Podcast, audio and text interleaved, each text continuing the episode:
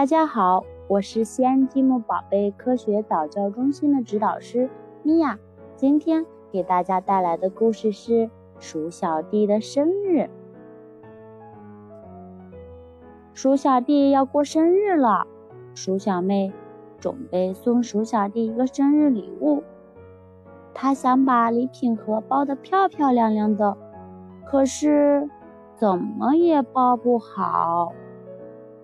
哇呱！鼠小妹，你在干嘛呢呀？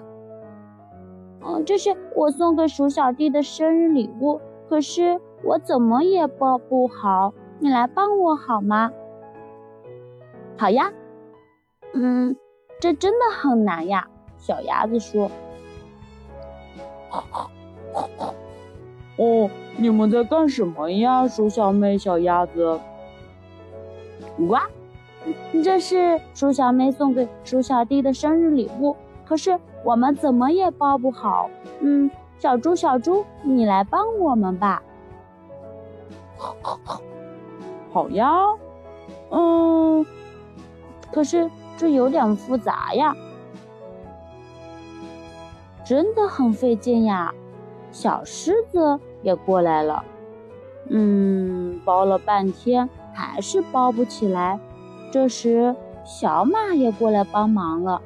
小马用嘴拉住生日礼物的丝带，使劲的拽，可是还是包不好。